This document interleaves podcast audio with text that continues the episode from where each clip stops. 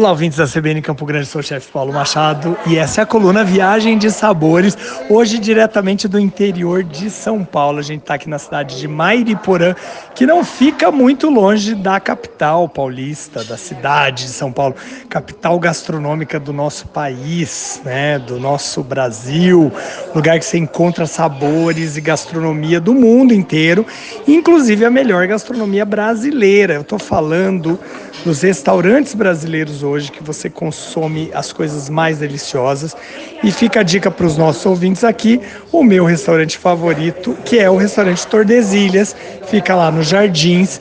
E eu tô justamente aqui hoje em Mariporã, na casa desse pessoal do Tordesilhas, que faz essa comida maravilhosa. E eles temperam a comida de uma forma especial. E eu tô justamente aqui com a Gláucia, a Glaucia Simon, que é uma cozinheira de mão cheia, já teve comigo em Araraquara e mais um monte de lugares aqui de São Paulo e de outros países também cozinhando. Até no Peru a gente já fez estripulias gastronômicas. E eu quero que ela conte aqui para vocês, ouvintes queridos da CBN Campo Grande, como temperar um uma paleta de cordeiro, porque agora vai acontecer o Natal, tá nessa época de assados, então se liguem nessa dica da Gláucia de uma boa temperada para um, uma paleta de cordeiro. Tudo bem, Gláucia? Tudo bom, Paulo? Estamos aqui é, na, na, nossa paleta de cordeiro que já está sendo servida. Já estou até aqui na sobremesa. Você está montando uma sobremesa que depois a gente faz a sobremesa. falando também. do salgado. Isso aí. É, essa paleta de cordeiro tem que ser temperada de véspera. Tá.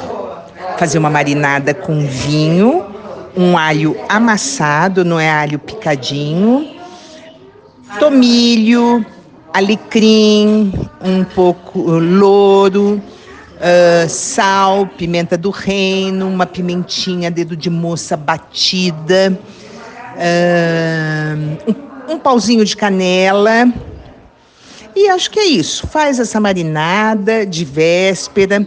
Eu, eu costumo colocar num saquinho bem fechadinho. Vou virando ela, viro 12 é, horas para um lado, 12 horas para o outro, para marinar por igual.